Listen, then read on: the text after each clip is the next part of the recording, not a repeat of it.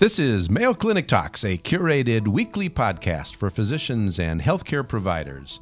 I'm your host, Daryl Chutka, a general internist at Mayo Clinic in Rochester, Minnesota.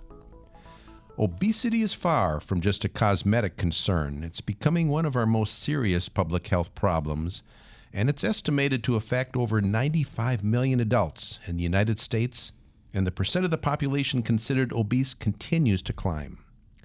Obesity is a problem for both adults and youth, and unless we're able to figure out a way to turn things around, we'll have numerous obesity related health problems in our future patients. Today's topic is obesity and how to manage our overweight patients. With us today is Dr. Maria Collazo Clavell, an expert in the management of, of obesity in the Division of Endocrinology, Diabetes, Metabolism, and Nutrition at the Mayo Clinic in Rochester, Minnesota. Maria, welcome. Well, thank you. It's my pleasure to be here. Well, I'll start out with a real easy question. Why is it so easy to put on weight and so difficult to take it off? It's easy, but it's so hard to answer.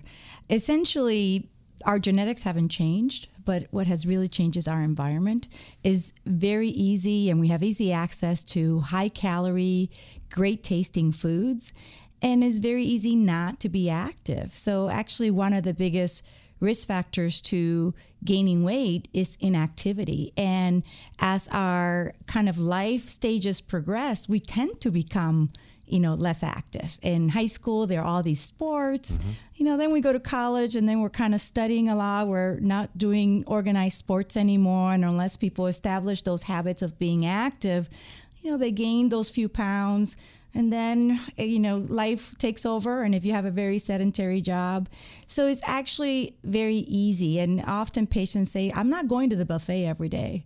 And i tell them i believe you you don't have to but unfortunately we're so sedentary that that's probably the biggest risk mm-hmm. factor uh, for uh, continuing to gain weight I imagine that our dietary habits don't really change much throughout our lifetime, but uh, in most cases, I imagine our activity level does go down as we get older.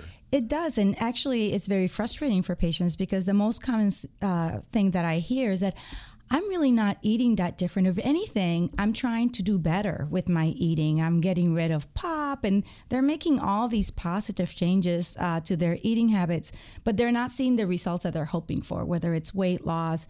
And often people forget that activity factor because um, obviously what we consume uh, is an important component, but how much we burn is another critical component. Um, so if you're just very sedentary and you're not burning as many calories as uh, desired, then you're not going to see the results that you're hoping for when it comes to your weight. Well, in addition to our exercise level, does our basic our basal metabolic rate decrease as we get older as well? Yeah, there are many factors that definitely affect uh, metabolic rate. Obviously, our genetics. Uh, you know, some people just innately have uh, higher metabolic rates. Uh, things like our height. You know, I always wish I was a few inches taller so I could eat a little bit more.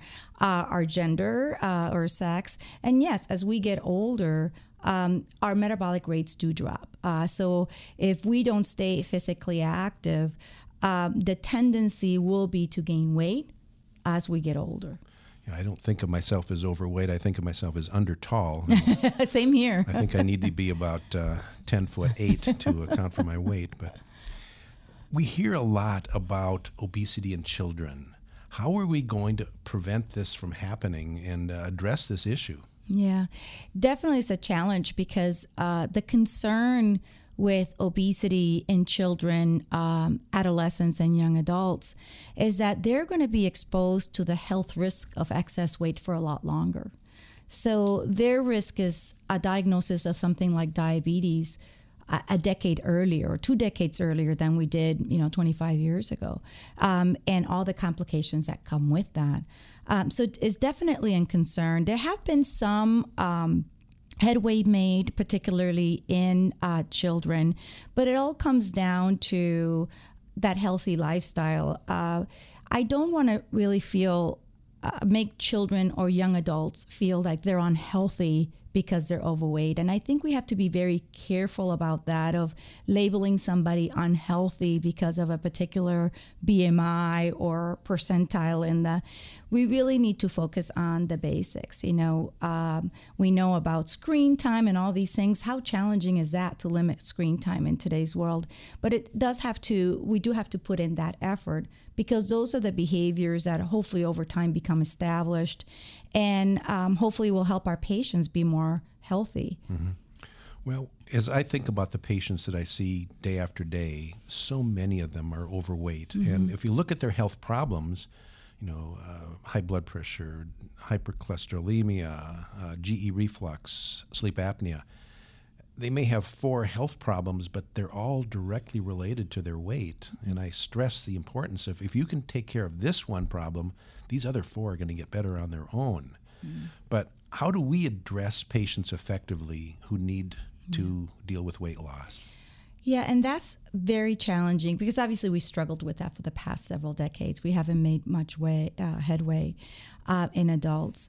Um, but I really, when I see patients, I really try to get a sense of what are their goals because often patients already know, okay, I want to lose weight because I want to feel better and I want that for them too. But little, really, we should have a more concrete conversation about health goals. Um, do I want pre- to prevent diabetes? Uh, do I want to, most people will say, I want to live longer and be more active and see my grandkids. Um, and, you know, those are health benefits that we can achieve even with modest weight loss. Um, so I think bringing in that health goal will help both physicians and patients recognize that they don't lose, need to lose 60 pounds to prevent diabetes. They don't have to lose 60 pounds to feel better if they're being more active. So I really, uh, we've been focusing more and more on kind of that motivational interviewing. What really motivates your patients? Because it doesn't matter what the doctor says if your patient is unable to implement. And really kind of going back to health and not just pounds. Yes, we need to accomplish a certain number of pounds lost, but really what's that health motivator for the patient? Um, and try to build upon that. Mm-hmm. Uh, people are often surprised Again, it doesn't take that much weight loss to protect them from developing diabetes. And that's a huge health benefit, protecting somebody from developing diabetes. So I think the starting point has to be more patient guided. You know, what are their interests? What are their health goals? And I'm often surprised how many times when I ask that question of a patient, they're like flabbergasted. They're like, I just want to lose weight because I want to feel better. But what aspects of your health do you feel are making you feel unwell? And uh, and that really gets people thinking. And then you can have a concrete conversation about okay how do we help you achieve that? Mm-hmm. do you know if there's evidence that suggests involvement of a dietitian in weight loss management is more effective than just the healthcare provider themselves giving the recommendations you know, there are actually older studies that have looked at both uh, what's called kind of the traditional model of the dietitian uh, versus the just the physician and a combination of the two. And, um, and and the combination of the two is actually the most helpful. But if you look at those older studies, uh, there are two key aspects there. One is that patients do want to hear from their physicians, um, you know, what it's okay for them to do. Sometimes they all have reservations about is it okay for me to follow this diet, which touches on all the confusing information that's out there about uh, diets. So I think that physician input is important. However, in today's world, it's really hard for a physician to keep patients engaged because they have their own demands in, in practice. And often patients have questions that can be easily answered with by a dietitian. There are more dietary questions. Um, so, so I think the challenge that we face, but we we can achieve, is that combination of yes, physician initiates this, but who provides the ongoing support and the engagement uh, to the patient? It could be a dietitian. In many programs, they're behavioral psychologists. Sometimes they're coaches. Uh, but patient engagement becomes uh, very important because things can go great and fall apart in three to six months. Mm-hmm. So, how do we keep that from happening? And I think we've put too much focus on um, that physician interaction when there's challenges in doing that. It's not that physicians don't want to do it, mm-hmm. it's just that unfortunately hasn't worked. So we have to look at different models of doing that.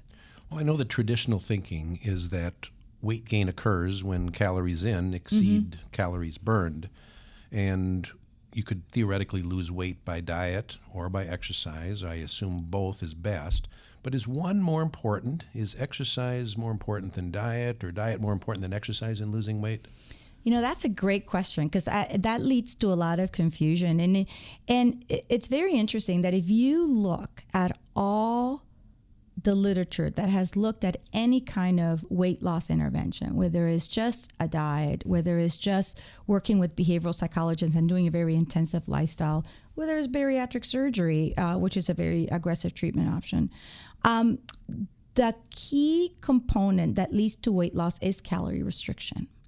Uh, people have to exercise a lot to be able to lose weight because that um, what is it that mile you walk on you walked on the treadmill that maybe helped you burn 100 calories it could be a regular soft drink. So it's very easy to overconsume calories when you're exercising. So dietary change uh, creating a calorie restriction is really the key to weight loss. If people are exercising while they're dieting well, what happen what will happen is that they will lose more weight for their effort because they're cutting back calories, they're exercising more. But what we know with exercise is that it's actually the key predictor of keeping weight off after a weight loss effort. So it's actually more important for your patient to be more active six months from the first time you visit it than have them have a perfect exercise program for a week or two and then abandon it six months later. Um, so Kevin Hall, who's an investigator from the NIH, actually looked at this people who had successfully lost weight and then looked uh, followed them up six years later uh, to see who have kept the weight off and who had regained. And, and he separated those uh, groups into who had regained, who had uh, maintained the weight. And actually, the key predictor for keeping the weight off was physical activity. That group of individuals was a lot more physically active um, than the ones that didn't keep it off. So I feel this information is helpful as we try to guide patients you know, sometimes they try to do too much activity, they get injured. You know, the key idea is how do we help people gradually be more active because it's really more critical to keep the weight off mm-hmm. later on.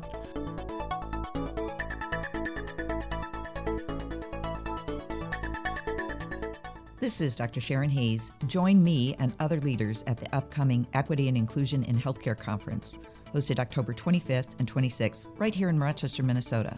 Course highlights include evidence based processes to identify and address bias, roundtable discussions, and experiential workshops, and development of new skills to increase the recruitment, retention, promotion, and development of talent within diverse workforce populations and our patient populations. For more information, visit ce.mayo.edu slash equity 2019.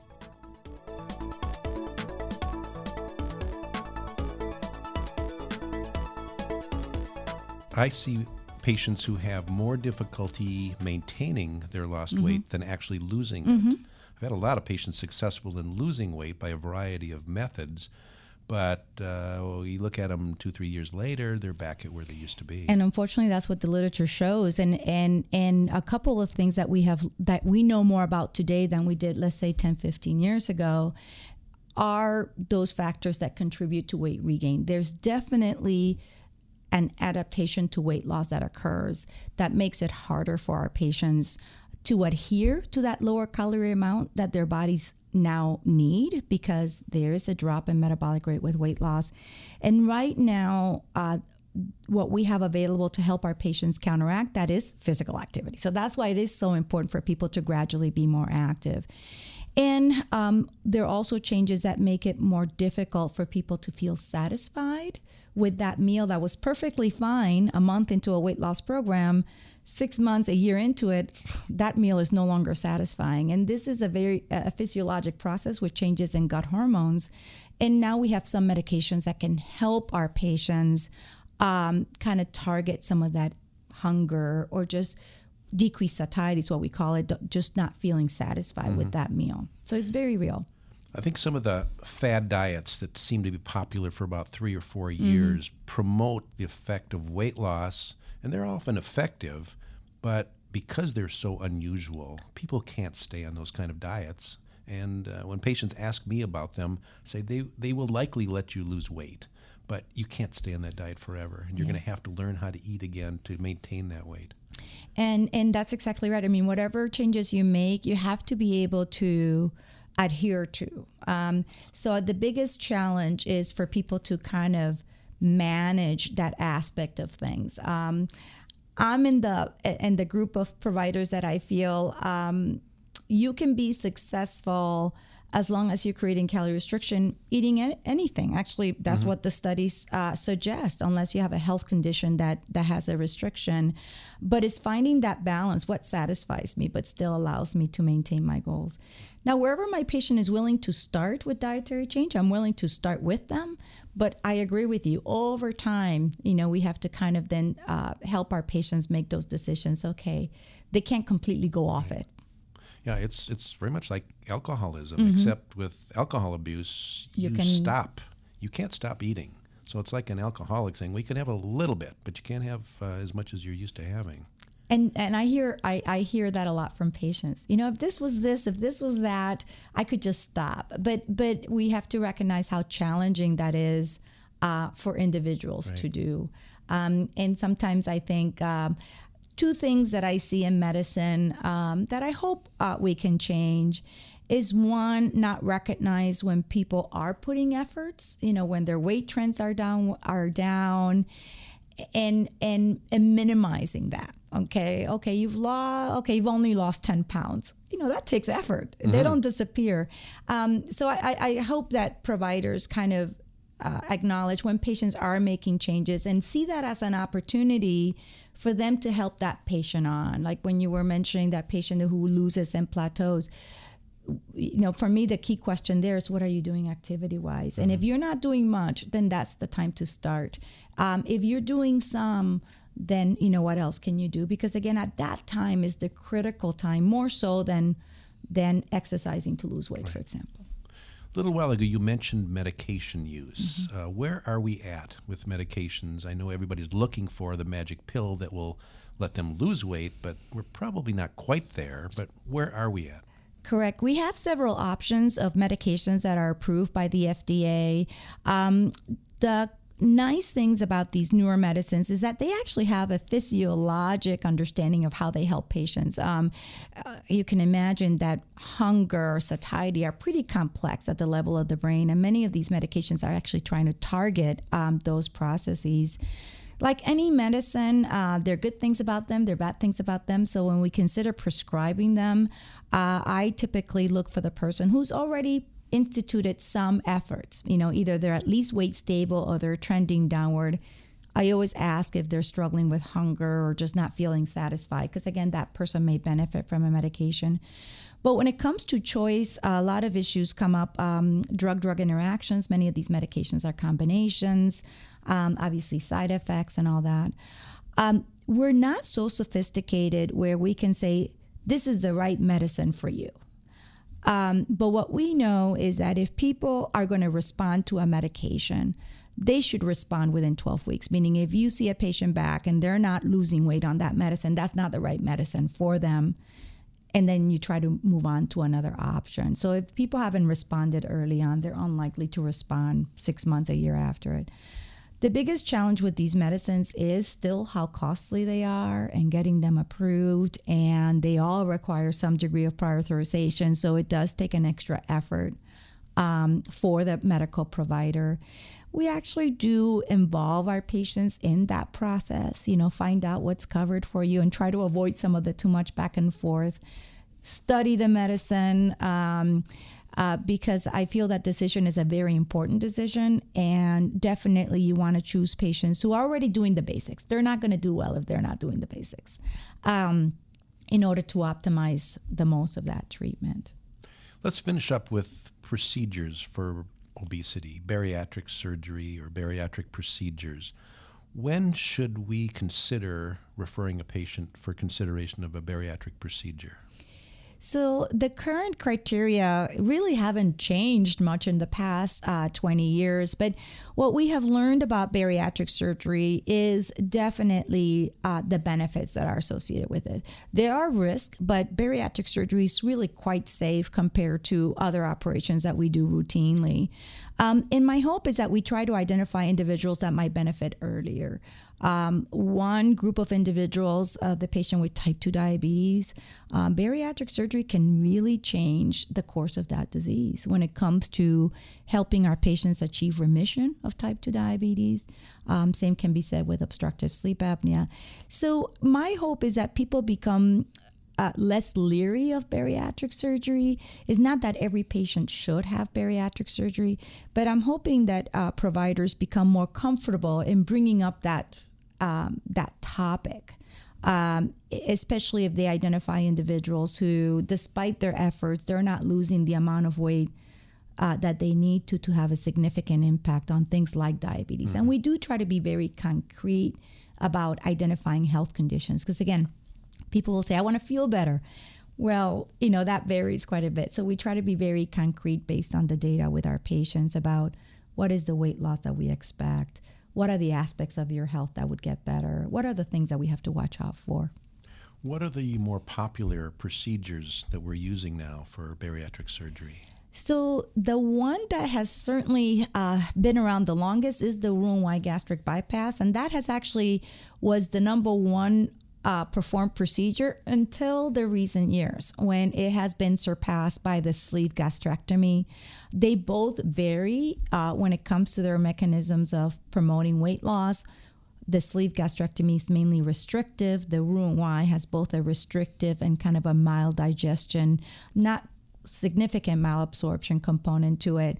Weight losses differ um, but, you know, again, assessing the patient as to what might be the best procedure for them um, becomes kind of an important part of their assessment and their preparation. Okay. Finally, if you had to give two or three points to summarize our discussion to our audience, what would you tell them?